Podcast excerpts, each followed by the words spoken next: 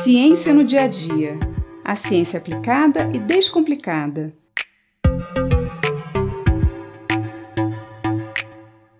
Queijos e iogurtes são alimentos consumidos há milhares de anos por muitas civilizações. Não sabemos exatamente a sua origem, mas acredita-se que eles tenham sido descobertos por acaso na região da Mesopotâmia, por volta dos 5.000 anos antes da Era Comum. Naquela época, os pastores carregavam o leite ordenhado das cabras e das ovelhas em bolsas feitas com o estômago desses animais. Os estômagos dos animais ruminantes, que são os mamíferos herbívoros como bois, cabras, ovelhas e búfalos, produzem uma enzima chamada quimosina. Essa enzima está presente em maiores quantidades na fase em que esses animais ainda estão mamando e tem a função de coagular o leite, tornando-o mais pastoso, menos líquido, para que assim ele dure mais tempo no estômago e seja melhor aproveitado pelos animais. O leite é composto por água, proteínas como a caseína e a albumina, gorduras e açúcares ou carboidratos, como a lactose, além de vitaminas e sais minerais. A quimosina altera a estrutura da caseína, que é geralmente solúvel, ficando então insolúvel, ou seja, se separando da fase líquida do leite. Quando isso acontece, dizemos que o leite coagulou, coalhou. A alta temperatura e a acidez do estômago dos ruminantes também auxiliam nesse processo. Assim, o leite carregado nessas bolsas, feitas com o estômago dos ruminantes, coalhava em poucas horas, se transformando em iogurte ou então em queijo. O leite coalhado era mais vantajoso porque durava mais que o leite fresco, além de ser bastante apreciado tanto pelo sabor azedo quanto pelos benefícios à saúde. Em 1905, o médico e microbiologista búlgaro Stamen Grigorov, na época ainda estudante de medicina em Genebra, na Suíça, examinou a composição do iogurte produzido na Bulgária e descobriu que ali continha bactérias, que ele então denominou bacilos bulgáricos. Hoje, esse grupo de bactérias é denominado lactobacilos. Alguns anos depois, o microbiologista russo Ilya Metchnikov, influenciado pelos trabalhos de Grigorov, propôs que o consumo regular de iogurte pelos búlgaros era responsável pela alta expectativa de vida da população. Para ele, os lactobacilos seriam essenciais para a manutenção da saúde. E a partir de então, ele trabalhou intensamente na popularização do iogurte em toda a Europa. Mas por que o iogurte se preserva mais do que o leite fresco? E por que faz tão bem para a saúde? A transformação do leite em iogurte se dá pela ação de bactérias presentes no leite, que realizam a fermentação. A fermentação é o tipo de respiração desses micro-organismos. Na nossa respiração, absorvemos o oxigênio e liberamos o gás carbônico. Mas a respiração é muito mais do que uma simples troca de gases. A respiração é um processo de obtenção de energia. Todo o alimento que nós consumimos é quebrado em pedacinhos menores e, com a ajuda do oxigênio, nosso organismo transforma essas substâncias em energia e, nesse caminho, há a liberação do gás carbônico. Esse tipo de respiração é chamado de aeróbico, porque precisa de oxigênio para acontecer. Mas existe um outro tipo de respiração que acontece na ausência de oxigênio e, por isso, chamamos de anaeróbico.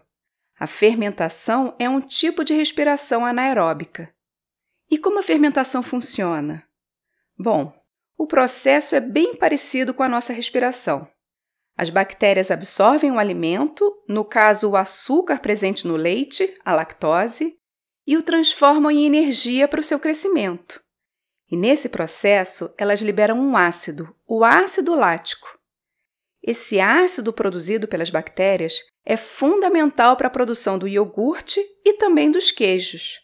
O meio ácido causa alteração da estrutura da caseína, a principal proteína do leite, que então coagula, formando uma espécie de creme. Por isso o iogurte tem essa consistência mais pastosa do que o leite e o sabor mais ácido. Esse ácido produzido pelo metabolismo das bactérias É inclusive o que faz com que o iogurte dure mais do que o leite fresco, pois impede que outras bactérias ou fungos cresçam ali. A menor quantidade de lactose presente no iogurte, já que as bactérias consumiram boa parte, nos permite uma melhor digestão, principalmente para quem possui algum grau de intolerância à lactose. Além disso, as bactérias presentes no iogurte resistem à digestão no estômago e se integram à nossa flora intestinal, auxiliando a absorção de nutrientes e prevenindo infecções e doenças causadas por bactérias patogênicas. O iogurte, atualmente, é produzido através da adição de bactérias ao leite aquecido, geralmente entre 40 e 45 graus Celsius. Mas é possível também produzir iogurte apenas misturando uma certa quantidade de iogurte ao leite quente. E o tempo de incubação do iogurte vai depender da quantidade de bactérias adicionadas. Os queijos também são produzidos da mesma forma, a partir da adição de bactérias que vão acidificar o leite. Mas depois dessa etapa, é adicionada a quimosina, a enzima presente no estômago dos ruminantes. Ela vai incrementar a coagulação do leite fermentado. A parte coagulada, sólida, a que chamamos de coalhada, é então separada do soro e prensada. A quimosina era geralmente obtida do estômago dos ruminantes jovens, principalmente do vitelo, mas hoje em dia já é sintetizada em laboratório. A consistência do queijo vai depender então do processamento da coalhada. Os queijos moles são apenas drenados para retirar o excesso de soro, enquanto que os queijos mais duros são aquecidos, geralmente entre 35 e 55 graus Celsius, para intensificar o processo de secagem. Alguns queijos são consumidos imediatamente, como o queijo de coalho, por exemplo. Mas, geralmente, os queijos passam por um processo de amadurecimento ou envelhecimento, que pode durar dias, meses ou até vários anos. Nesse processo, os micro-organismos e as enzimas presentes no queijo vão transformando a sua textura e o seu sabor. Em alguns queijos, inclusive, são adicionados fungos ou outras bactérias para realçar o sabor, como o brie, o camembert, o roquefort e o gorgonzola. Apesar de serem muito benéficos à saúde, queijos, coalhadas, iogurtes, leites fermentados em geral, precisam ter um controle sanitário para evitar a proliferação de bactérias e fungos que podem causar doenças. Para isso, muitos queijos e iogurtes são produzidos a partir de leite pasteurizado.